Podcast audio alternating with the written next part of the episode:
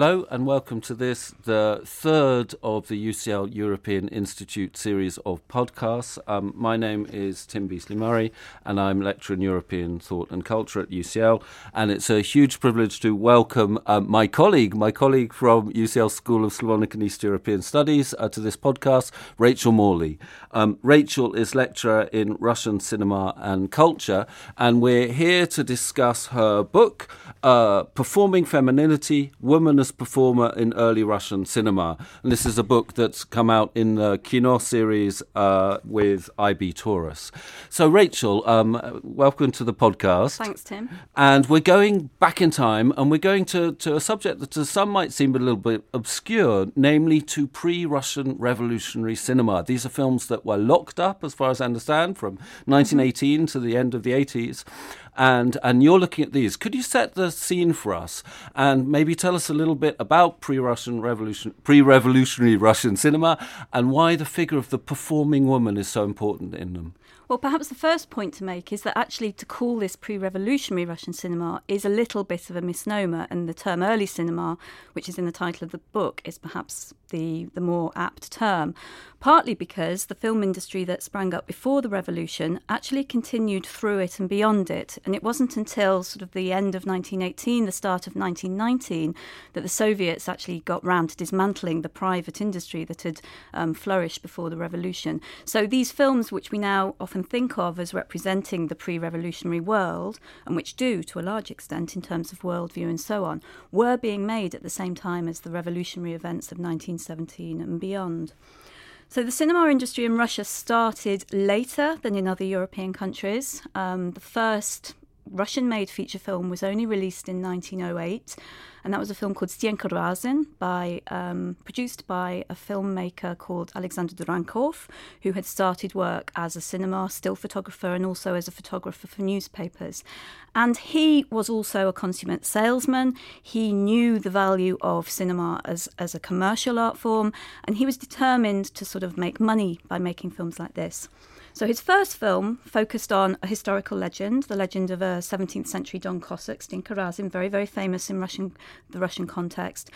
But what's interesting about his use of that character is that he immediately is introducing one of the mo- main concerns, or one of the concerns that would go on to become dominant in this period, that of gender and gender relations in the contemporary world. So although it focuses on, on Razin, for example, it doesn't tell us a story about his status as a hero and as a rebel. It focuses instead on his obsession with a woman, an Oriental Persian princess who he's captured during skirmishes with the Persians and with whom he's infatuated and in love. And she is the first performer of Russian film, and it's through spelling out their relationship that many of the concerns that would go on to be redefined, refined rather, in the period are introduced to us.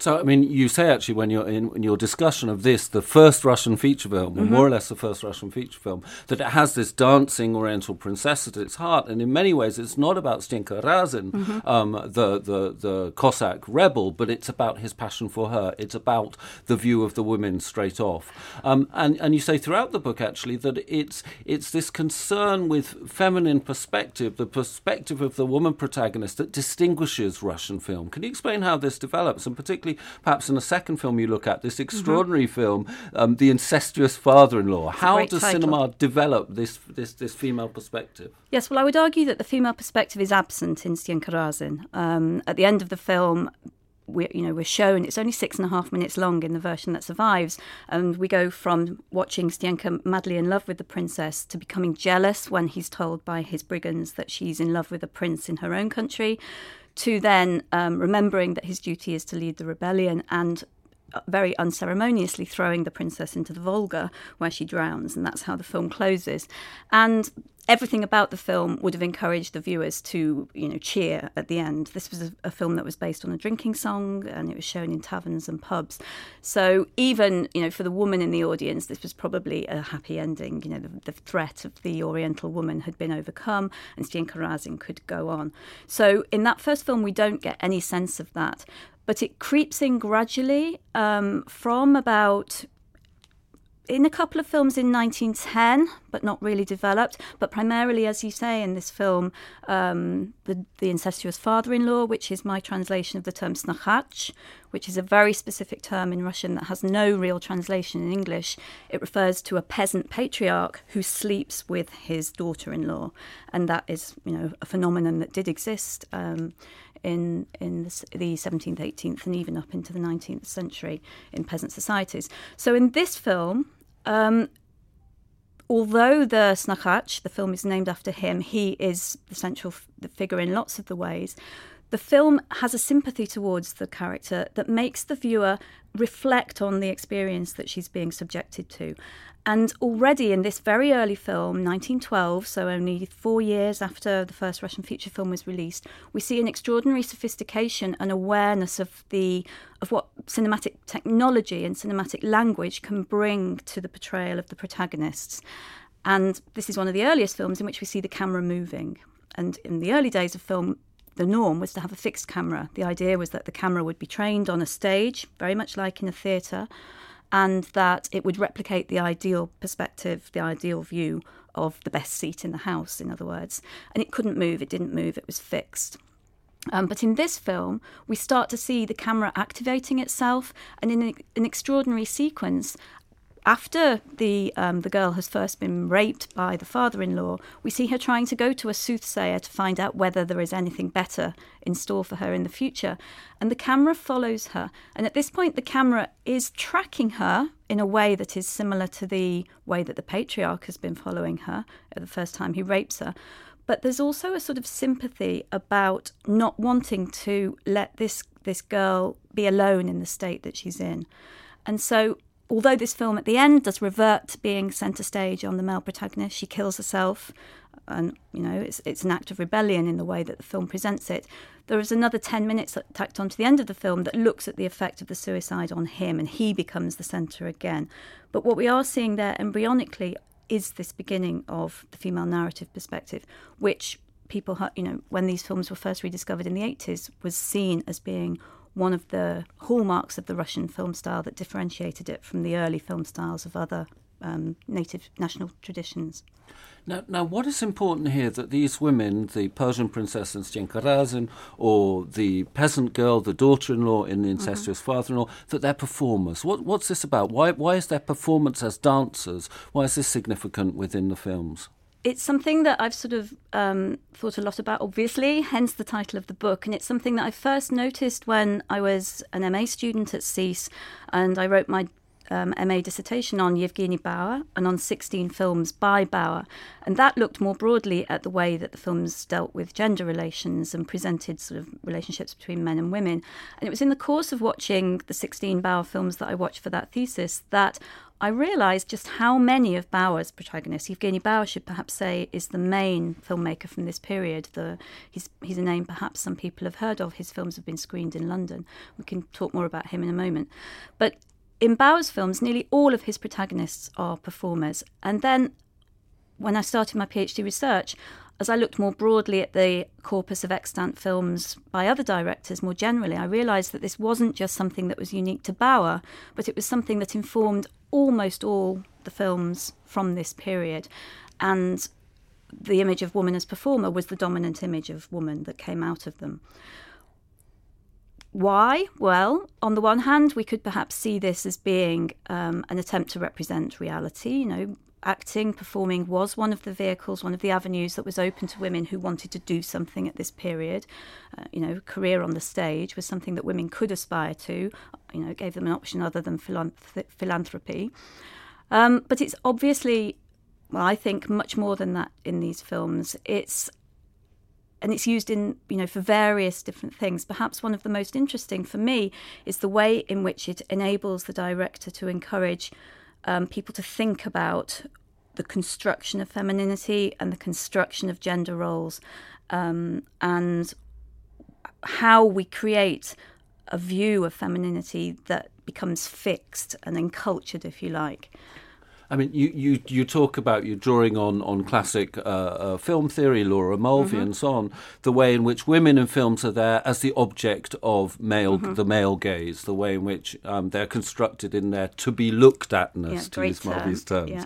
Um, what's interesting, of course, in the cinematic representation of performance is that you have a sort of double gaze. They mm-hmm. are looked at by the camera and by the viewer in the cinema, but they're also being looked at by the male protagonists. Um, could you tell us a little bit more about this sense of double looked atness um, in film? I think that's really important, and it's actually this double looked atness that enables us to say that these filmmakers are not in and of themselves or are not seeking to objectify women and make them the objects of the viewer's gaze. The one thing that strikes a you know, in particularly with Evgeny Bauer and the sophistication of him as a filmmaker, is that he is always incredibly careful to distance what we might want to see of his view of the characters, and in particular of the women, from the view of the male protagonist within the diegesis of the film. Can you give us an example yeah, of how this sure. works? Sure. So he does it in numerous ways. So um, if we've thinking perhaps of one, of his first film or the first film that we have of his that has survived from 1913. It's a film called Twilight of a Woman's Soul, and straight away you have in the title the, the sense that this is going to be about a woman on the cusp of change. You know, the ambiguous um, concept of twilight. And the opening shot of the female protagonist, who's a woman called Vera, a young woman from a noble family, living a very well to do life in a beautiful home, with not much to do other than attend balls and be feted by her many admirers the first shot that introduces her, us to her, when you first look at it, you think, goodness, this is a very patriarchal image. This is not an image, you know, I'm not really going to get enjoy this film very much. This woman is straight away objectified, and it's like, you know, it is a shot that's been quite a lot. The sequence, the shot showing her sitting there has been quite um, widely discussed. It's very hard to give you a sense of of what it's doing without you being able to see an image of it. But essentially, it sights the female protagonist in the centre of the screen, sitting on a chair, looking in. Pro- she's in profile to the camera. She's looking off to the left of the screen. She, her bedroom, which is the place she's sitting in, is is in Yuri Tsivian's words. He's a film historian. A kingdom of lace and gauze. This is a woman in white. She's passive. She's pure. She's beautiful. She's surrounded by flowers. She's surrounded by lace curtains. There's even a veil draped in front of the camera, separating her from the viewer. And she's bathed in a sort of unearthly light from a spotlight that's high up on the left hand side. So if you look at her from our 21st century perspective, she is essentially sitting there as a, a compendium of cliches about 19th century, you know, pretty um, limiting and, and limited images of, of femininity and womanhood. But Bauer makes it straight away clear. So you get this jolt thinking, oh, this filmmaker's, you know, um, maybe not someone I want to watch. But then you, you, you get this sense straight away, ah, this is not the filmmaker. This is, he's telling us that this is um, a constructed um, portrait of the woman. He does it through Tim. You asked how many how he does it. Well, one of the ways in which he does it is by ensuring that he introduces the male protagonists into the frame as voyeur. Okay, so we're sitting looking at the woman, um, but then a male foot servant who the mother has sent to call the character down to the ball appears, and he stands in the in the black because it's only Vera that's lit, looking at the character and gazing on her. And this uh, this trope of the male voyeur is repeated later in the film when a male um, workman breaches her room, climbs through the window, and, and, does the same, stands looking at her unawares. So that's one way. It's by, by suggesting that what we're seeing is the view of a male protagonist. Another thing he does is by showing us very clearly that the real woman, um, the you know once she starts moving and stops sitting still, is nowhere near the sort of person that we thought we were looking at. So with Vera, he does this by straight away making her stand up, throw open the bedroom windows, letting real light flood into the the set um, and showing that she's that she feels trapped by this image. She she's constantly looking out of the window, wanting to escape. But also, he does it by creating his set, and this is one of the things that Bauer is most well known for. His sort of um, his very uh, innovative and expressive use of set design and props within the set, he constructs that first scene so that it looks like she's sitting on a stage. So straight away there is a distance between us saying this is not real. You're looking at a, at a, you know a character. This is or a construct. This is not a real person. And then he spends the rest of the film gradually stripping away this construction of encultured images to try to show us the real woman underneath them. Okay, so let's talk a little bit more about Yevgeny uh, Bauer, who seems to be an extraordinary director of the period, dominant mm-hmm. director, interestingly referred to as a woman's director. Mm-hmm. And the argument you're making is that what Bauer is trying to do in his films is to represent this new woman, this socially confident woman who's beginning to acquire independence in patriarchal society. So on the one hand, we're talking about this this this new sort of woman. On the other hand, he, you also argue that what Bauer is showing is male failure, male failure to cope cope uh, with mm-hmm. the new woman. Could you tell us a little bit about how this features in his films? Yes, if we still continue to talk about the 1913 film, we see it quite clearly in that. So Vera is fated by a man from her own class, a nobleman, a prince called Dolsky, who proposes marriage to her. However, in before that happens, she has been raped. Rape features in a lot of these films. It's a very violent world. She's been raped by a workman who mistook her sort of care for him as sexual interest. Vera is tormented by this. She tries to tell her her fiance what has happened, but the letter that she writes to him goes astray, and so the marriage happens without her having confessed about the rape. Then there's a sequence where she she tells him, and despite his professions of um, you know the fact that he will love her forever and never stop loving her, he can't cope with the fact that she's not pure. So again, this is another way in which Bauer is showing us that this image of her as a pure woman in white is is that of the male protagonist. What matters is is not so much his rejection of her. That's by this point what we would expect from him. But what matters is her response because she she doesn't let this crush her, but she removes herself from the marriage. She walks away and leaves him, and she then forges a career for herself as um, an opera singer. And it's in the final sequence that we just we see this clash of sensibilities. So on the one hand, we have a new woman who's taken control of her life. She's a professional performer, and that's another shift that we notice around this time. Women stop being just women who dance or who dance because men ask them to, but they begin to perform because they want to, they choose to, and they're professional um, performers. Um, and so he sees her on stage, you know, another act of coincidence. And what he sees is the 19th century character she's playing. She's in a scene from La Traviata, the Verdi's opera, and she's playing the courtesan who's about to expire from tuberculosis. Um, we know that this is his view of her because we see a shot of him looking through um, opera glasses, and the shot has the opera glasses.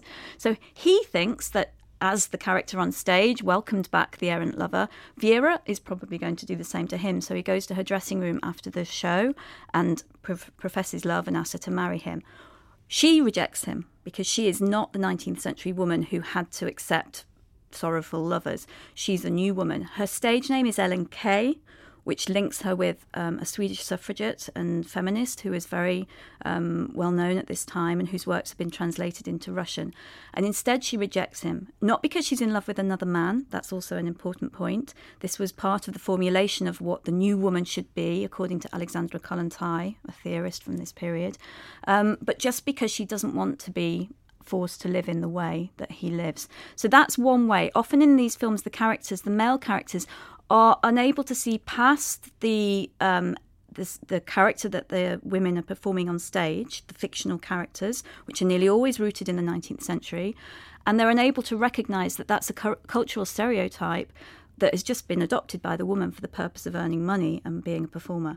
The real woman they can't see, and this is partly, I think, what Bauer uses the performer to do so it's fascinating this argument you make in the book the way in which men can't see beyond these cultural masks that women are playing but these women as performers are using performance not simply to imitate but in fact also to invent forms of femininity to find financial and social mm-hmm. independence and so on and there are other films that really make this point clearer so Bauer's next film that we have that survived from 1914 it's a fantastic film Child of the Big City, it's called. Bauer wrote the scenario himself, but he draws on all sorts of 19th century cultural texts and also contemporary culture resonances as well. And what we have in this scene is a woman from a lower class who is picked up in the street by two aristocrats who, you know, think that they can find in her, they're sort of Pygmalion style figures, you know, they think they can create a woman in their own image if they find somebody who's poor who who will be grateful to them for that. But they chose the wrong woman in choosing Mary because this is a woman who wants to be part of the 20th century, who knows her own mind and knows that she doesn't want to have to be a seamstress like all of her friends from poor families. She wants money, she wants wealth, and she wants the chance to do what she can. Bauer has no illusions that this is a positive model, by the way. Um, she's not a character who he is trying to make us like. Um, he's he's instead raising, you know, very searching questions about the social roles that people can adopt in this new and changing age of modernity. But again, we see him doing this through performance. So Mary, at the start of the film, um, is linked in a really complex sequence with a dancer who is modelled on the Salome dances that were popular in Europe and North America in the early 1900s. Um, but already by 1914, this style of dance is outmoded. Um, this, this fact wasn't lost on critics who wrote about the film at the time, who said that the film was very good, apart from the hackneyed dance piece, which actually is performed by Bauer's wife, Emma, who was also a famous comedienne. Um, and the thing that they failed to notice, I think, is that Bauer knows this is out of date. He knows that this is a cliche. Um, Emma Bauer, for all her talents, is not um, a Salome-esque young woman, you know, along the model of Ida Rubinstein, the, the dancer with Diaghilev's Ballet Russe, who did perform Salome. She's a plump, middle-aged woman who's playing at being Salome. And again, through this artificiality and showing us that this femme fatale role model is defunct and has no sort of place anywhere other than in the mind of the, the male man who's scared of this young woman, he can show us how performance is used um, to allow the women to express themselves. So by the end of the film, uh, Mary, the character in this film, brings herself right up to date. She chooses her own style of performance, which is that of a tango dancer. And at the end, we see the most extraordinary tango, tango sequence, which is performed by the actress and her um, her new boyfriend. She's dumped Victor by this point. Um, that lasts for about two or three minutes. Okay, so this, I mean, it's interesting in this film, we see a shift from, from an outdated form of dance, from Salome through to tango. Mm-hmm. And in general, what you argue in the book is that we have a shift in women's performance from rural, traditional forms like uh, uh, peasant dancing and the gypsy dancer, or more traditional urban forms like ballet, through to experimental styles like a tango mm-hmm. or early modern dance, Isadora mm-hmm. Duncan style dancing, that allow women to articulate their subjectivity in a way that expresses agency agency. Yes, we have to watch very closely as we get into these more sophisticated films from about 1914 onwards. We have to watch how these women dance because the, the form of dance that they choose is very revealing about them as, as personalities. So, for example, um, a film from 1914, not by Bauer this time, by a director called Piotr Chardynin, who is another very prominent director from the period, but one who's never been sort of accorded the privilege, the status that Bauer has within this this cinema industry. He wrote, made a film called called Chrysanthemums, which exactly encapsulates this idea. Um, starting with a female protagonist who's a ballerina, so a 19th century, very sort of um, male defined, rigidly hierarchical form of dance. And she is um, jilted by an, another cad. You know, lots of these men jilt women who are madly in love with them. Her response is slightly different um, to some of the characters. She doesn't um, pick herself up and get on with it. She harks back more to the response chosen by the girl in the in Snokhach, the incestuous father-in-law, and she kills herself. But what's different is the way that she chooses to do it and the sort of the choice of voice that she adopts as a way of explaining why she's doing it. So she finds that she's been jilted, and she then finds that her former lover has brought his new um, his new woman, for want of a better word, to watch her perform. And so before she goes out onto stage, she drinks a vial of poison. So the viewer knows this, we've seen her do it. And when she goes out to perform, she's suddenly no longer a ballerina. She is an Isadora Duncan-esque dancer. She has bare feet, she's dressed in robes, um, whereas before she'd been in, in pointe shoes and in the tutu. And the dance that she performs on uh, on this occasion is a model of, of dances performed by Isadora Duncan. Now, Duncan performed, she was well known in Russia at the time. She performed a lot in Russia and in her memoirs, when she talks about her trips to Russia, one of the things that she emphasizes is how oppressive and patriarchal she found the Russian ballet tradition. She wrote that she admired Pavlova, for example, as one of the greatest ballerinas of all times, but that she couldn't reconcile herself with what ballet and, and the types of perform roles it cast women as did to women. You know, she talks about visiting the Imperial School of Ballet and, and describing those torture chambers for the women.